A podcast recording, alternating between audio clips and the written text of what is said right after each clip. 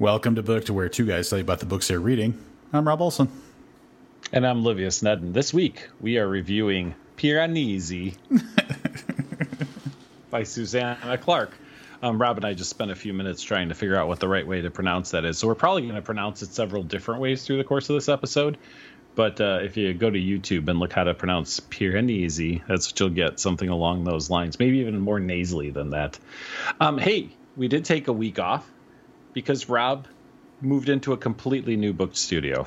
Yeah, I moved. I got a new apartment, and um, so we can't call it the booked studio anymore because it's a booked one bedroom. I guess. There you go. Badoom. Congratulations on your upgrade in uh, spatial space, whatever, having more room. So uh, glad you're you're in a new place. But I thought we'd mention that that's why we were taking a week off. I think we we mentioned um, it at the end of the last episode. Yeah. Um, but that's that's where we've been the last 14 days. It was needed too because so I had um last Tuesday was technically the first day of my lease in the new place, but I had like the weekend to move if I wanted to move stuff in. And so I hate moving and I don't want to inflict that on other people. So I moved 85% of my stuff by myself in like small increments, and um, then my brother helped me with like like furniture, bigger stuff that I can't move on my own. And I was exhausted, man. Like every muscle was sore. Like it was just miserable. So if we had tried, I was set up and I could, like I had internet and everything. We could have done like an interlude last week, but I would not have been in like a fun mood to do that kind of thing think the secret to that is everybody hates moving, but I don't think you hate helping people move as much as you hate moving. Yeah, that's the thing. It's for someone else. It's like, man, I want to help them not suffer. But for me, it's like, I want to help them not suffer. So yeah, I didn't no, ask and, anybody and, to help and, me move. Sure, and and we all appreciate that, except for your brother, who's probably pissed off at you. I will. Um, I but do, no, the thing about I, I want to say, I want to acknowledge that you did offer to help, and um, I, I turned you down. So um, I appreciate that. I look at this at, at work too. If I can help another, um, you know, appear with something, like I help for a few hours, but like they have to do all that shit before and like all the shit after I'm gone. So I know for me, it's like I'm in and out. Like, all right, I'm gonna help someone do something that's gonna be four hours, but then I'm done. When you're moving, it can be, and, and I know you were you were in a smaller place, but you know now that you're in a bigger place, you'll accumulate more shit. The next time you move, it's gonna be like X amount of hours before you do the moving, then X amount of hours after you do the moving. So it's really like three or four times as long as yeah, you know, the process of having someone help you move. So but I am glad that you are settled. I'm glad we have internet, and I'm glad we have a book to review this week. That book, Piranesi, is by Susanna. It's by Susanna Clarke. She's an English author, best known for her debut novel, Jonathan Strange and Mr. Norrell, a Hugo Award winning alternative history. Two years later, she published a collection of her short stories called The Ladies of Grace Adieu and Other Stories. Both Clarke's novel and her short stories are set in a magical England and written in a pastiche of the styles of 19th century writers such as Jane Austen and Charles Dickens. I would acknowledge that um, even though I got the bio off of Amazon, the bio on Amazon acknowledged that the bio was taken from Wikipedia, and it was much longer than the thing that Livius just read, and I uh. cut, I cut a lot out of it. That's why it might sound a little bit weird. But the part where it switches and says two years later, I didn't change that, so they just wrote it awkwardly. gotcha. Author bios, we still do that. We still offer those services. Anybody who is interested. Correct. Bookpodcast at gmail.com. All right, here's a little bit about the book. Uh, Piranesi's house is no ordinary building. Its rooms are infinite, its corridors endless, its walls are lined with thousands upon thousands of statues, each one different from all the others. Within the labyrinth of halls, an ocean is imprisoned. Waves thunder up staircases, rooms are flooded in an instant. But Piranesi is not afraid. He understands the tides and he understands the pattern of the labyrinth itself. He lives to explore the house. There's one other person in the house, a man called The Other, who visits Piranesi twice a week and asks for help with research into a great and secret knowledge. But as Piranesi explores, evidence emerges of another person, and a terrible truth begins to unravel, revealing a world beyond the one Piranesi has always known. For readers of Neil Gaiman's The Ocean at the End of the Lane and fans of Madeline Miller's Circe, Piranesi introduces an astonishing new world, an infinite labyrinth, full of startling images and surreal beauty, haunted by the tides and the clouds. All right, I want to start by saying this is a short book. Rob has a beautiful copy, um, probably right in front of him. What would this thing clock in at? Like 250 pages or something? Oh man, you're so close. 245. There you go. Um, this in stark contrast to Jonathan Strange and Mr. Norrell, which I um, did not read, but I believe to be some like 800 page monolith, if memory serves correctly. I feel like at some point I had a copy of that book just because it was a big book. Mm. I'm trying to think why, but at any rate, so um, yeah, uh, this one's going to be interesting to talk about because uh, if you couldn't tell from the synopsis, there, there's there's probably some mystery surrounding uh, Piranesi's story, and I don't know how far we can go. So, of course, as always, we'll be very very careful, um, at least up until we head into spoiler talk, where there's definitely some discussion worthy stuff. But we are introduced to a uh, say young man, but he believes himself to be uh, in his mid 30s his name is uh, is not Piranesi. He doesn't isn't really sure what his name is, but that is what the other from the um, synopsis refers to him as. So we kind of introduced to him as he is, uh, you know, working on his journals. That's what he does. He does stuff. He collects up uh, materials to to use uh, for clothing or food or warmth or, or whatever, and he explores this, you know, labyrinth of like he says the house. Were you under the impression that it's all connected? Like it's one yes. big place? Okay. So yeah, house is a is an odd term for it because it really sounded more like a museum filled with statues to me. Yeah, and it's all right. So that's where it's a little bit difficult to visualize, I think, for me. So they actually, the very beginning of the book, it starts out with, and I'm going to actually, because of this style, how it's written, it's very kind of otherworldly feeling. I'm actually going to read part of the book at some point. But um, like the first action that we're introduced to is um, there's this convergence of tides coming from three different, you know, I think it's north, east, and west or something that only happens very rarely. And he knows it's coming because in the synopsis it says, this kind of trapped ocean has tides and he knows how they work. Um, he's going to watch these three tides converge, and he knows that he has to be certain level high in order to avoid getting, you know, drowned out or whatever.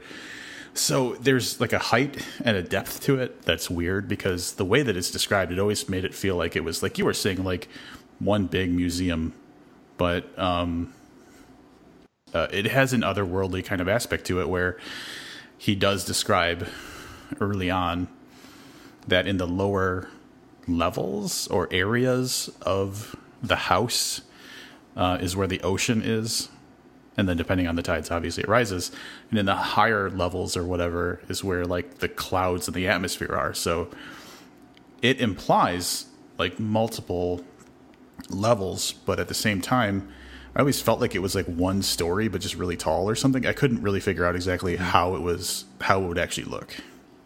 That that's how I pictured it. Like,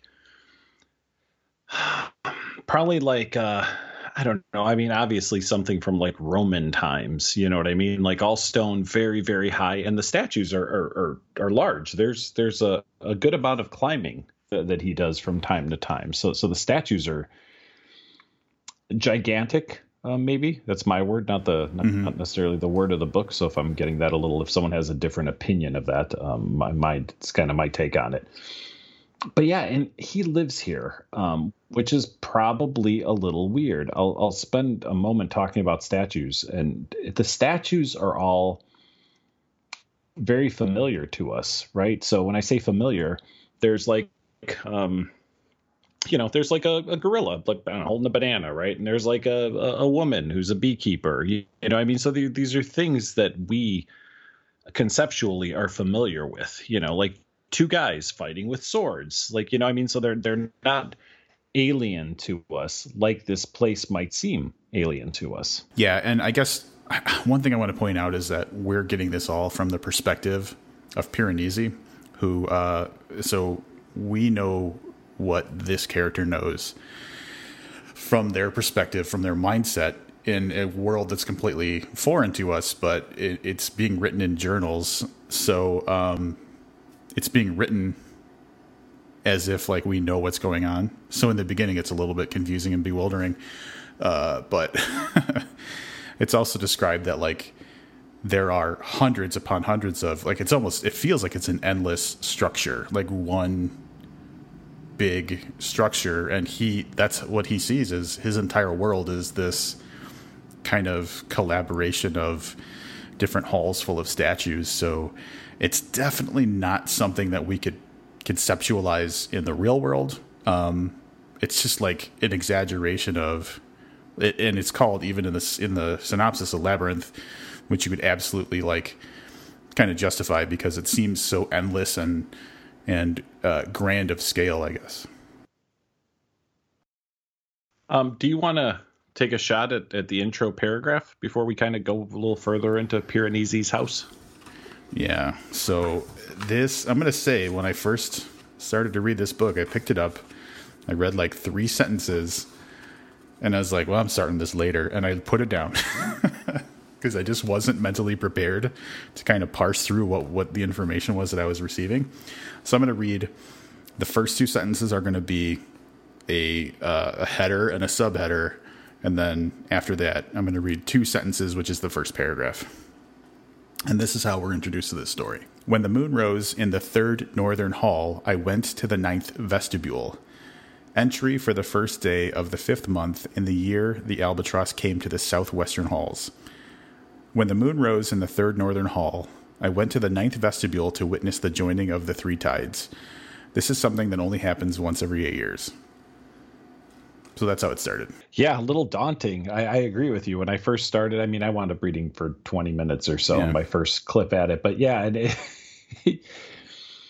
there are books you read that you completely understand the world, right? It's mm-hmm. uh, you know, Bob wakes up, Bob goes to his job, he's copping on the freeway, and you, you already understand exactly where he is. When you get into something that's um fantasy, science fictiony, whatever you would call this. Yeah, there's there's levels there too, right? And this one did definitely strike me as one that was going to um, uh, cause a little bit of a headache to figure out, especially the the his dating system, right? So I don't have it in front of me, but uh, you know, the the seventeenth day of the ninth month of the year, the albatross came to see me is is is a very um, yeah. you know, it, it's it's a very weird way.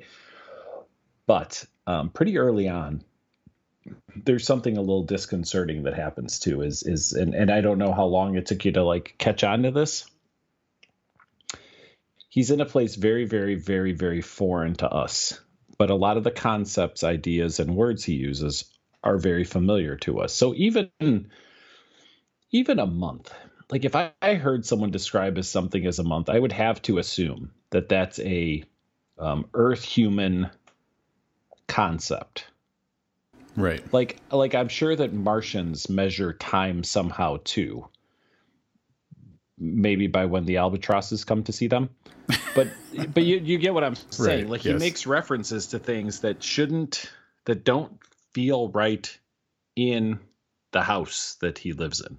Yeah, and that's so and that's all right. I know we're kind of getting off into the style or the format of the book a little bit, but like that's what made the story so fascinating in the beginning and what carried me forward was that basically it established this weird otherworldly kind of situation that this person is in but incorporating things in a worldly way that just don't make sense. And so it's like why is this? What what's going on? Where's the where's the crossover? Why is this person not acknowledging uh, any you know this type of thing? And so it yeah I, I totally agree that there was this like dissonance between reality and what we're reading and it was it was fascinating to see where this was going to go. A little bit more about uh, the world that this takes place in because house just sounds so terrible so world is kind of my my own my own terminology for it. Um that's it. There are two people. Um there are two people that are alive. There is Piranesi and then there's uh, the other who we'll talk a little bit about. Um, but Piranesi only knows of 14 other 15, 13 other people and that's because those are the the remains or bodies that he has found. He has not had any contact with these people as living people. Um, but one of the things he does is he takes offerings to them. So he he makes sure that they're in uh, you know their their bones or are you know kept safe from the floods. But he brings them food and he brings them water. So he's he's become very ritualistic. You know, uh, does a lot of journaling. He does a lot of tide tracking. Um, and he spends time with uh, with the other and, and takes care of of these bodies isn't even the right word so much as these bones, these remnants of of of people long gone. Yeah, and um, it doesn't sound like if you said, "Hey, this is going to be your life," I'd be like, "That sounds awful." But this guy is like super happy. He just lives a very simple life. He's grateful for what the house, putting up air quotes, uh, provides for him because there's fish that he can catch and eat. Um, he does a lot of really creative stuff with seaweed as far as making nets and uh, you know other types of things that he needs. Um, so like a very plain, very barren type of solitary existence, but he is happy as a clam. He lives in this place. He knows that the house appreciates him and provides uh, the things he needs to survive. And he's happy that he gets to see the other a couple times a week when they have their planned meetings. Um, and yeah, he's just cataloging what's going like I think he's he's cataloging all the statues, right? That's one thing that he's doing is mm-hmm. his yep. project is to to which is crazy because there's hundreds and hundreds of rooms filled with hundreds and hundreds of statues. So it's like one of those I don't know how you plan to actually accomplish that tasks, but that's one thing he decided was important to do. So in his you know, in his time, that's one of the things that he does is try to record what's going on with all the statues. Yeah, and I'll say one more thing about scope because it occurred to me when you were talking about that. At one point, he um, he uh, feels the need to complete a task, and he has to go to a certain one of these halls, which takes him three days to get to. Yeah, but yet he knows there are halls that he refers to as far off halls, right? So the three day trip through this this you know, for lack of a better term, museum, right, filled with statues, is that he can go three days and he knows he's nowhere near the end um, of it. So yeah. yeah. that was just a little bit more on on scope and how weird it is uh, trying to submerge yourself into into this book. The other, so um, as Rob mentioned, he meets with the other twice a week. Um, the other is very very different from from Piranesi. He's um, Piranesi is very interested in people and like he wants to know about the dead people and he wants to know things. And the other is very single minded in that he wants to discover uh, what was it in the the synopsis, the great and secret knowledge that he believes the house holds. And essentially, the only relation he has to Piranesi is what the two of them can discover together. So uh, he's he's a he's a very different character. He's very um, driven and motivated by this one thing. Well, as Rob I think put it really well, Piranesi's kind of just happy for the things he has. The other is quite the opposite of that. Yeah, it's obvious that there's like an agenda, um, and he's going to use Piranesi to um, get the information he needs to to to meet the agenda.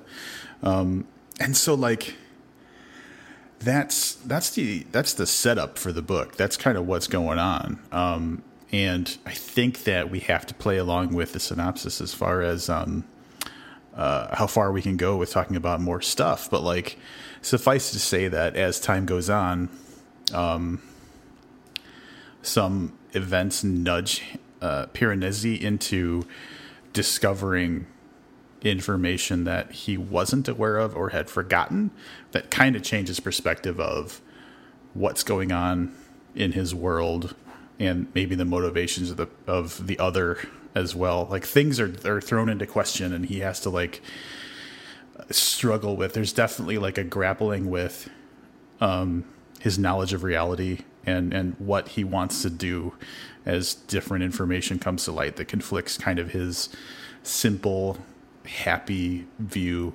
of the world that he lives in.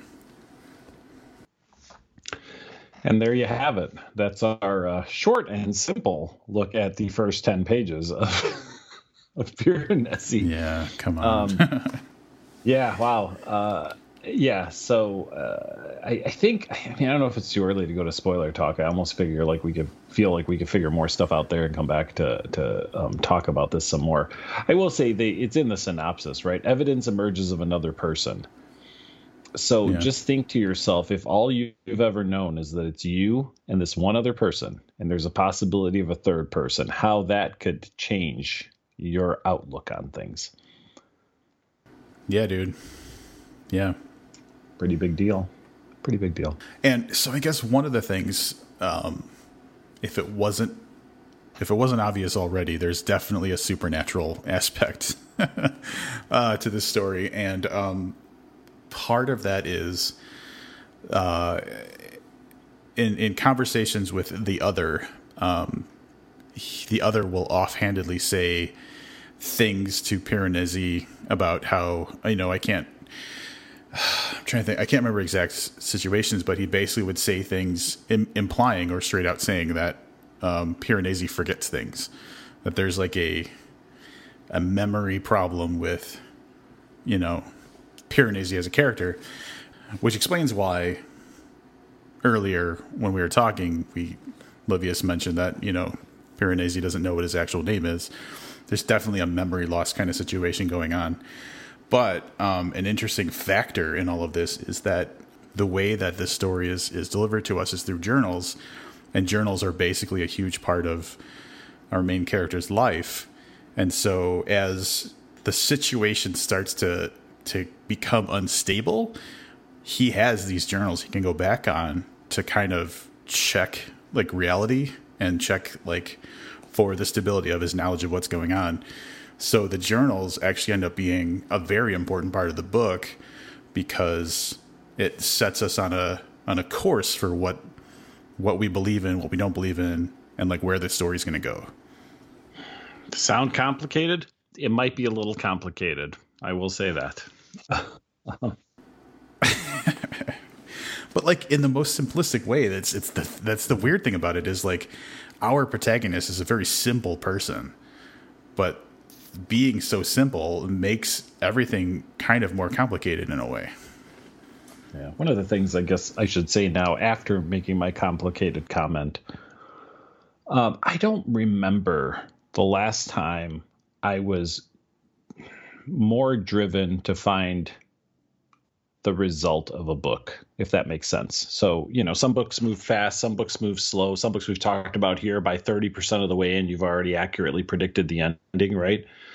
This one kept me turning pages because I wanted to find out what the fuck was going on. And it was done, uh, oddly, as you say, through a super simplistic character in a very kind of confusing situation.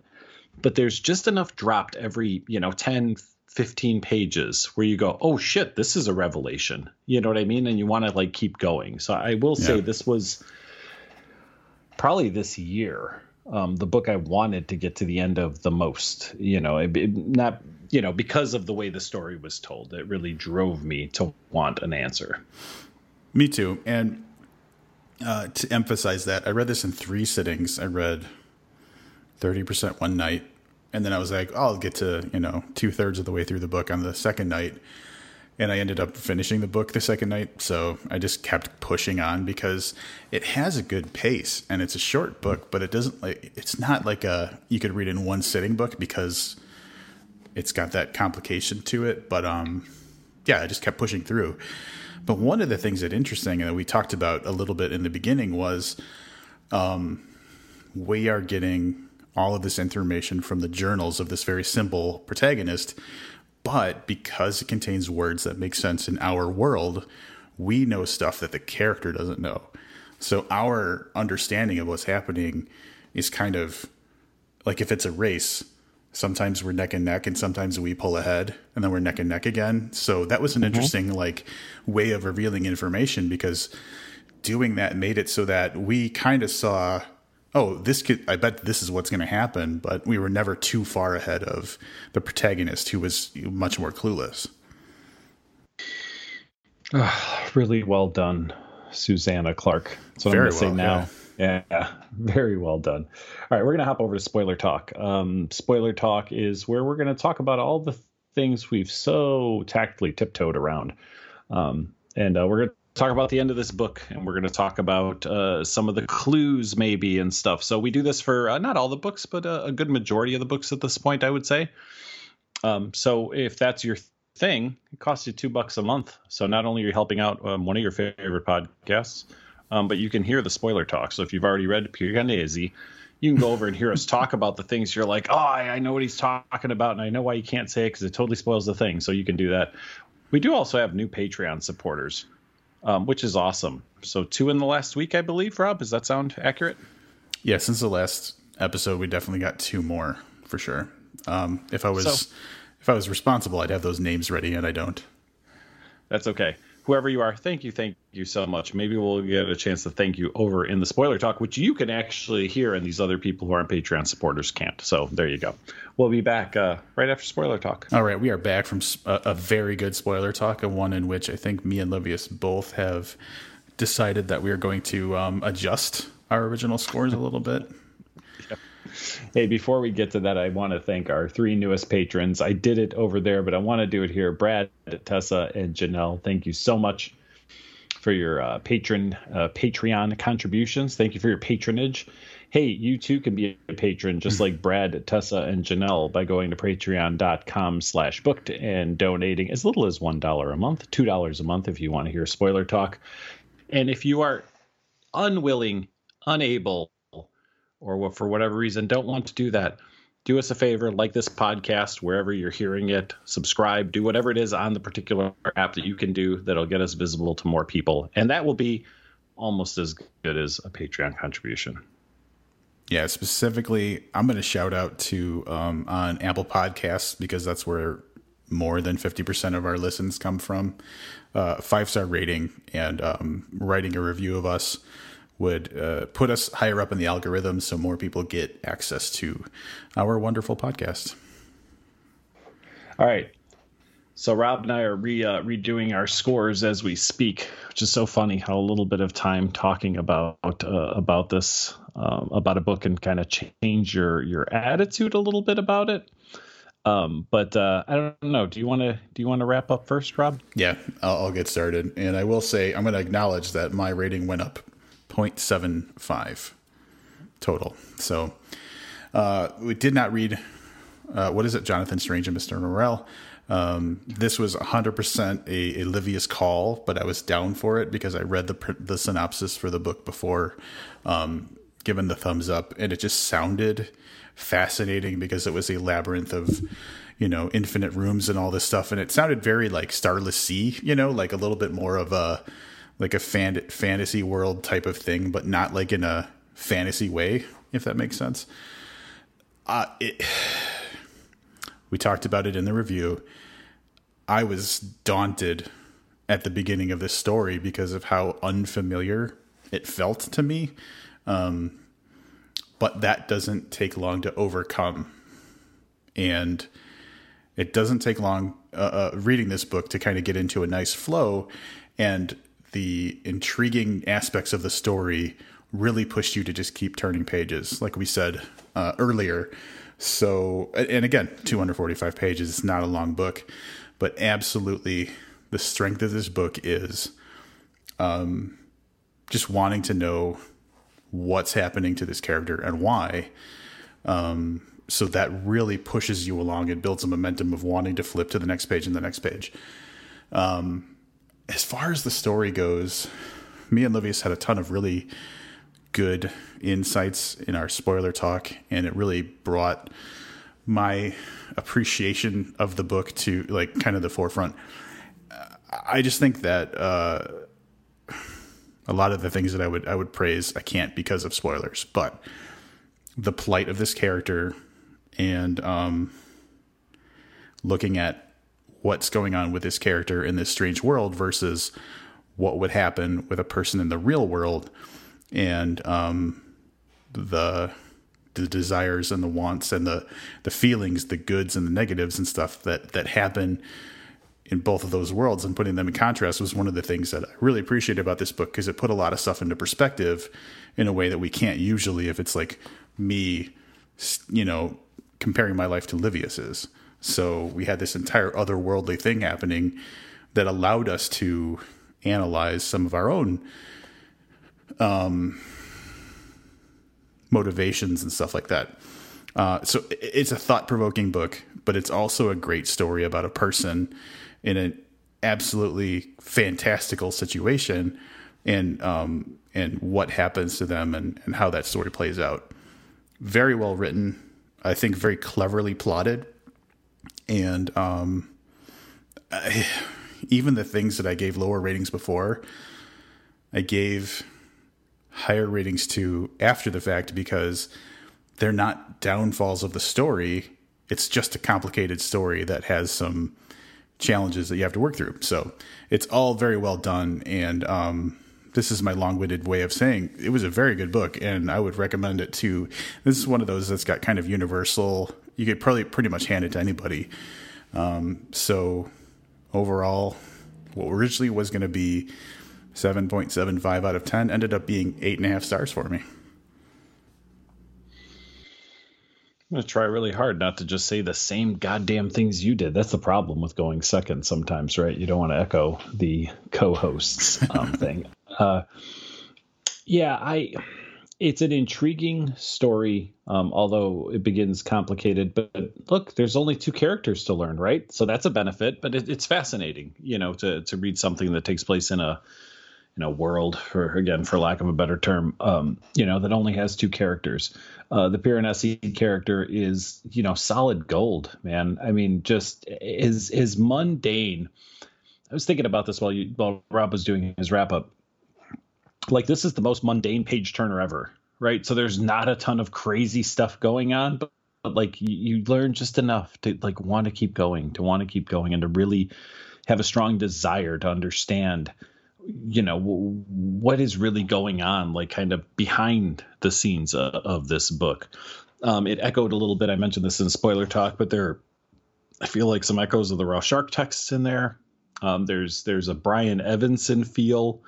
Um, in this book and how weird this uh, place is how it's weird but familiar at the same time um, it's just a lot of great storytelling and there is there is a story under the story, right? That I think also draws you in and, and really is thought provoking and, and, and makes you want to follow threads that you can't follow in the pages of the book. And sometimes that can be annoying. Um, and sometimes it can be done just well enough that it really adds to the quality of the book. I said it over in spoiler talk. I'll say it here. This book is really, um, you know, greater than the sum of its parts. Um, and I still don't think the score accurately reflects how I felt about it. I did give it a 10 for my personal score, um, but overall, after averaging everything out, I am at an 8.88, which puts the podcast score at 8.68. An excellent book. And I do want to echo what Rob said. I am pretty sure that you can pretty much recommend this to just about anybody. And, you know, it's kind of a science fiction book. And, you know, we don't really like those. So if one falls into that category and is still really really good, like that that that deserves extra points somewhere. Yeah, now that you say that, I guess in the synopsis it does say for readers of Neil Gaiman's The Ocean at the End of the Lane. And while that one does have witches and shit in it, like I can see like the feel of it is pretty similar. So yeah, yeah, I'll agree with that. Yep. So yeah. um, great stuff. Uh, I mean, I think this is her second novel in like 15 years. So I don't know that there'll be a lot of other Susanna Clarke reviews on uh, on the podcast, but I, I, do think we're probably both open uh, to doing more of that um, if it should materialize.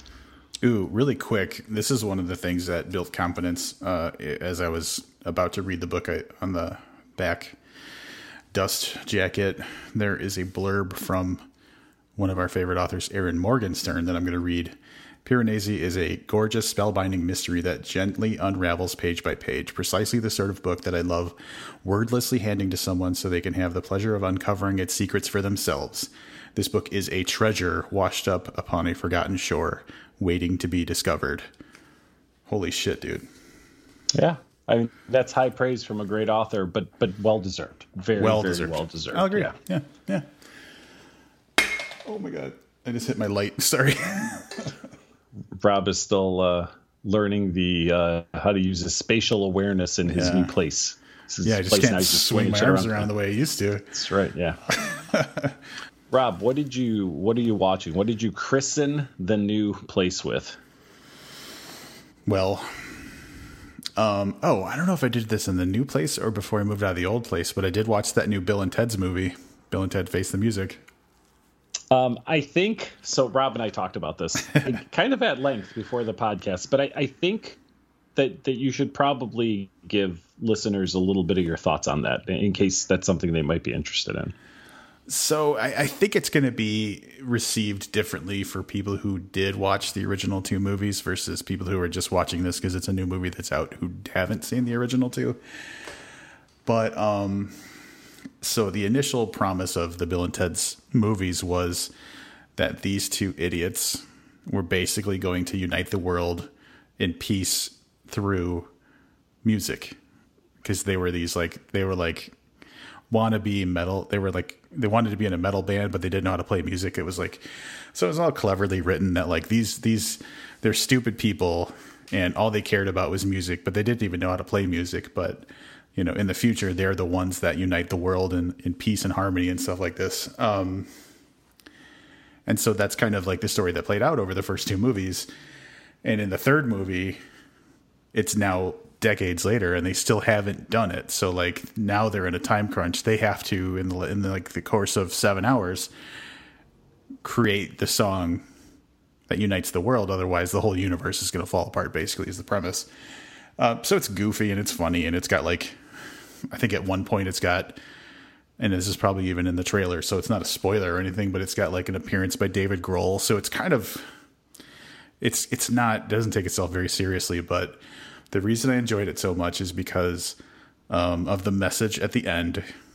Um, when the you know when the, the when I'm not going to say what happens, but the message at the end, I didn't see it being so positive and happy and make me feel so good in a time where like it's really hard to feel good about stuff because of all the negative stuff that's going on and frankly that we're doing to each other. So um, while it's just kind of a goofy romp of a movie, it really ends in a very in a way that's that made me feel very seriously positive and made me think like fuck man we're we need to stop being so negative to each other. So that's why that's why I actually liked it so much.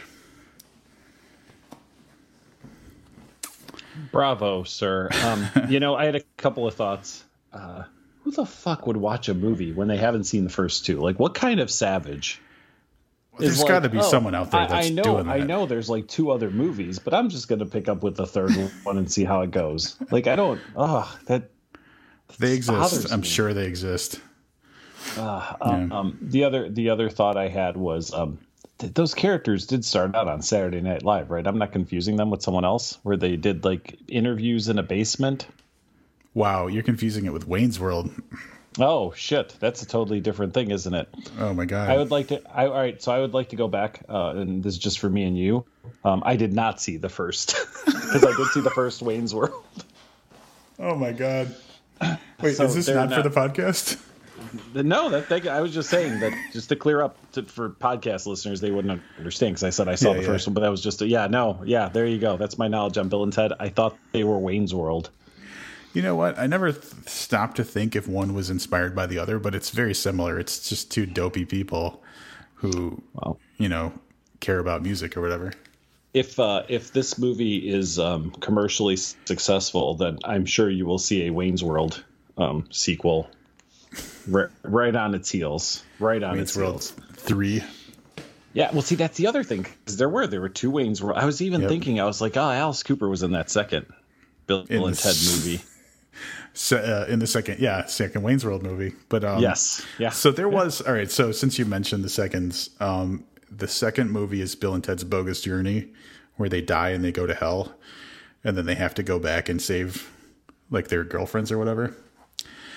Um, and the most unbelievable thing in the entire movie, including going to hell and and coming back and everything, was they play a battle of the bands at the end, toward the end of the of the movie. Mm-hmm and one of the bands that they're battling is Primus, and they win. they win against Primus, and I'm like, that's that's no fucking. There's Primus played Tommy the Cat, which is like their like most famous song in the movie, and they still didn't win the Battle of the Bands. So I call bullshit on that. All right. um, you guys can fight Rob on anything he just said. All I know is Primus was in one of the movies, but I'm still not even sure which one. If it was Wayne's World or yeah, I don't know. Anyway, wow. Um, I would like to say the only thing I've seen that was noteworthy over the last couple of weeks is the first three episodes of season two of The Boys on Amazon Prime, um, which is uh, a likely more realistic look at superheroes, um, where like the superheroes are basically employed by a corporation, and it's kind of like an R-rated take uh, on. I, I mean, clear, clear ripoffs. Like you can pretty much every superhero character you can be like oh that's clearly wonder woman but you know there's it's a different name you know a different origin story but you know same powers there's a guy who runs really really fast like the flash but he's called something else there's a guy who talks to fish and he's uh, he's named the deep instead of aquaman so you kind of get how it's going but it's it's definitely entertaining and then not something i watch but i am glad to see that the rest of the world has come around to Cobra Kai, the Karate Kid sequel TV show. Yeah. Um, it hit Netflix, so I, I am a YouTube um, whatever premium member and have been uh, for years and years. So I, I, watched it as the additional seasons came out on YouTube. I really liked it. I knew almost nobody that had seen it because you had to actually pay for YouTube to see it, but it hit Netflix straight to number one, and I'm seeing more people talk about it um, the show is definitely worth a watch. Um, if you want to, I know we just talked about someone that um, brought back a, a, story after you know 30 years. I right. can't speak for I can't speak for Bill and Wayne's World Excellent Adventures, right? but I can um, I can say that the Cobra Kai does it and does it really really well. So if you haven't seen that yet, definitely check it out. They're like it's probably like 20 like 20 minute episodes, so it's probably like watching a really long movie. All right, so I'm going to go ahead and call it the Hannibal effect. What happened with Cobra Kai? Because okay. Hannibal, just like a month or two ago, made it onto Netflix, and I fucking it's everybody in my social media talking about how great their how great Hannibal is. Five years after it went off the air, because they never watched it when it was originally airing, and I'm like, motherfucker, I have been. Livius will tell you raving about this thing for five years, and all of a sudden I have to I have to like see everybody experiencing it for the first time, and I'm like, where have you been? You're obviously not paying attention because I've been telling you it's great forever. Yep. So uh, I know how you feel. First of all, which is it's weird though because that and and I get that whatever network television is essentially dead, right? I mean that's that's maybe right. it doesn't know it yet, but like the the YouTube pay barrier for me is like, well, this is why nobody's seen Cobra Kai. Like, how many people right. are paying to watch YouTube originals or whatever? But yeah, that was goddamn NBC. You know, that was available yep. to everybody with a fucking you know tin foil that they could put around, like you know, stick in the antenna slot of their TV. Yeah, and it had good um, airtime for the first two seasons at least. So, yeah. And then it got moved to Friday, and that's why it died. But um, I feel like people are becoming like ingrained in the Netflix like formula of sure. just it drops you binge it and if it's not a Netflix it doesn't matter almost which is kind of sad. You, the one problem I have with that because I am definitely guilty of, of binge watching I feel like I have far less retention of something I binge watch mm-hmm. than something that I watch over a period of weeks, right? So if I, I don't know, like I, I, know the Cobra Kai story pretty well, but I watched it over two seasons. I'm guessing over you know whatever 13 months, right? Like a season dropped, I probably watched it all in a weekend, and then there was another weekend, but much better retention of things that I, I like when Lost was on television or The Shield, like something I sat down for, maybe not on Tuesday nights, but like on the DVR, maybe Wednesday or something. You know what I mean? So I, feel mm-hmm. like we suffer a little bit um, because we don't spend enough time with those characters in our heads. I know the viewing time is the same. It takes away reflection. Um, yeah. So, like, it, it, would be the same thing. So, this is the 23rd book that we've reviewed this year.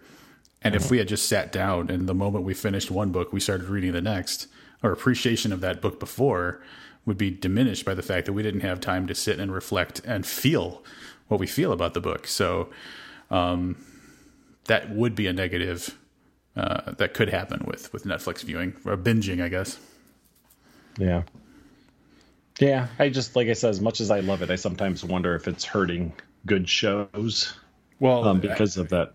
It, there, you also think about like rewatching. If you're if you're binging, binging and rewatching is probably like the compensation for that. Like, yeah, yeah. I've I've binged Justified so many times that like I could see the title of an episode and know exactly what happens in that episode, but it's because I've watched the show like six or seven times through. I wonder how many people rewatch stuff like that. Like I, I, get it. Like there's a point in time where I just put the Office on in the background. Like I saw yep. it in its mostly in its original run. I think I probably jumped in maybe midway through season two. Um, but like like you do, like like actual legit rewatches of non like sitcoms, like like Hannibal, Justified. Those are heavy shows. I mean, there's right. there's a lot of themes and, and stuff to be explored. I wonder how many people do that, like on a percentage basis. Yeah, it's uh, someone should do a study on that so they can mm-hmm. just tell me and I don't have to like try and think about it. I have a better idea. If the uh, if a university or the government or someone wants to throw us, I don't know what, 1.5 million dollars, we could do that study, right? Uh, to start, yeah. Yeah, I mean, we'll see. We'll see where it goes. How wide we need to go, but yeah, yeah I mean, that would definitely be enough to get us going. that would be yeah, first year. Uh, yeah, yeah, well, and, and, really, the study would be would just Misty and Jesse and see. it would be like a Facebook poll, like me asking some people at work, yeah, and then uh, us, scribbling uh, it down in a notebook, yeah. and then us compiling all of our data at our new summer home in the Bahamas. Yeah. Um, where we will, you know, compile all that research and then provide it to some scientific journal. So, all right, so that, that's what we're watching. Um, I'm going to assume you didn't read anything else. I did not. Oh, that's where you would be wrong. Oh, all right. Here we go. So I read the second book in the Hitchhiker's Guide to the Galaxy series, um, the Restaurant at the End of the Universe. I just plan to, uh, you know, wrap those up uh, where I have time over the rest of the year. So I've got three more books, four more books to go. But they're short. They're like 150, 200 pages. So um, in the last couple days where I had time because it was a long weekend, I just mm-hmm. I just squeezed that in. So yeah, I did a little extra reading. Very nice. Very very nice. I um I finished the book. I really spaced out Piranesi. Um, I knew it was a short book, but I got like a really early start on it, so I was trying to do like no more than ten percent at a time. Yeah. Um, so this morning at like 6:45 in the morning, I was like, I should knock out this last 15% of the of the book, which didn't take very long, obviously, but yeah, and, and I think again, this goes back to I could have read this all in two sittings a week ago, and I don't know if I would have gotten the same thing out of it that I did is yeah. a you know and spacing it out over nine ten days however long it was that i took i took to read it so yeah speaking of books to read um, there's going to be another episode of this podcast coming oh about a week from now we are going to read a sequel it is tom nolan book number two labyrinth of the dolls by Craig Wallwork um, we're going to try to see if we can get Craig on for an interview. Probably won't be in that same episode. There's weird time zone shit going on. Um, but uh, I'm, I'm when we've read the first Tom Nolan book, I kind of thought that was a one and done. So I'm really interested to see where this goes. I I remember a little bit differently. Um, it, it uh, now knowing that there's a so knowing there's a second book Mm-hmm. I, I in, in reflection, feel like this was kind of the setup for an origin of a series in a way that the first book. Okay. So, yeah, yeah. I'm I'm interested to see where where he takes this. So that'll be our uh, our next review. well, Like I said, roughly a week from when you're getting this, and uh, hopefully we can get Craig on to join us uh, and talk a little bit. Uh, it's been a while since we've had him on, so it'd be good to hear him talk about Tom Nolan and you know if there's going to be a book three. Yeah, because it seems like it's going to be a series. Um, and since I have the other two books in September sitting on my desk, I'm going to talk about those as well. So, upcoming from Perpetual Motion Machine Publishing, uh, his, the author Paul Michael Anderson has a book called Standalone, uh, which jumped out to me because um, I think it was Stephen King had tweeted about um, what if there was a story written from the perspective of like the slasher like, but the slasher is under is in danger. And Perpetual Motion was like, "Hey, funny that you mentioned it. This book is coming out." So that's kind of I didn't I didn't read the synopsis yet, but um, that's what drew me into wanting to read this book. And then after that, long awaited, I think Livius will agree with me, long, long awaited new Jeremy Robert Johnson uh, will round out the end of September. His book, The Loop, uh, is is our is a couple books away. I'm very much looking forward to to new Jeremy Robert Johnson. For anybody who who listened to our decade in review, he dominated the year 2017. So it's been a few years since we've had new stuff from him, but I'm very excited about it. As am I. Um, that's going to wrap it up for this week. Please take a moment to like, share, subscribe, whatever it is this particular podcast app you're using. Leave a review. Um, uh, drop a comment if you're listening on YouTube, which people listen on YouTube, which I absolutely love because I can't see why oh, you'd go to YouTube to listen to something. But uh, we love you guys. I, I may love you the most. Just FYI, if you're listening on YouTube. Um, but yeah, please like, comment, subscribe, whatever it is your app allows you to do. It really helps us out, and we'll appreciate you all the more. All right, that's going to do it for this episode. Join us next week for some Wallwork goodness. Until then, I'm Rob Olson. And I'm Livius Nedden. Keep reading. Piranesi.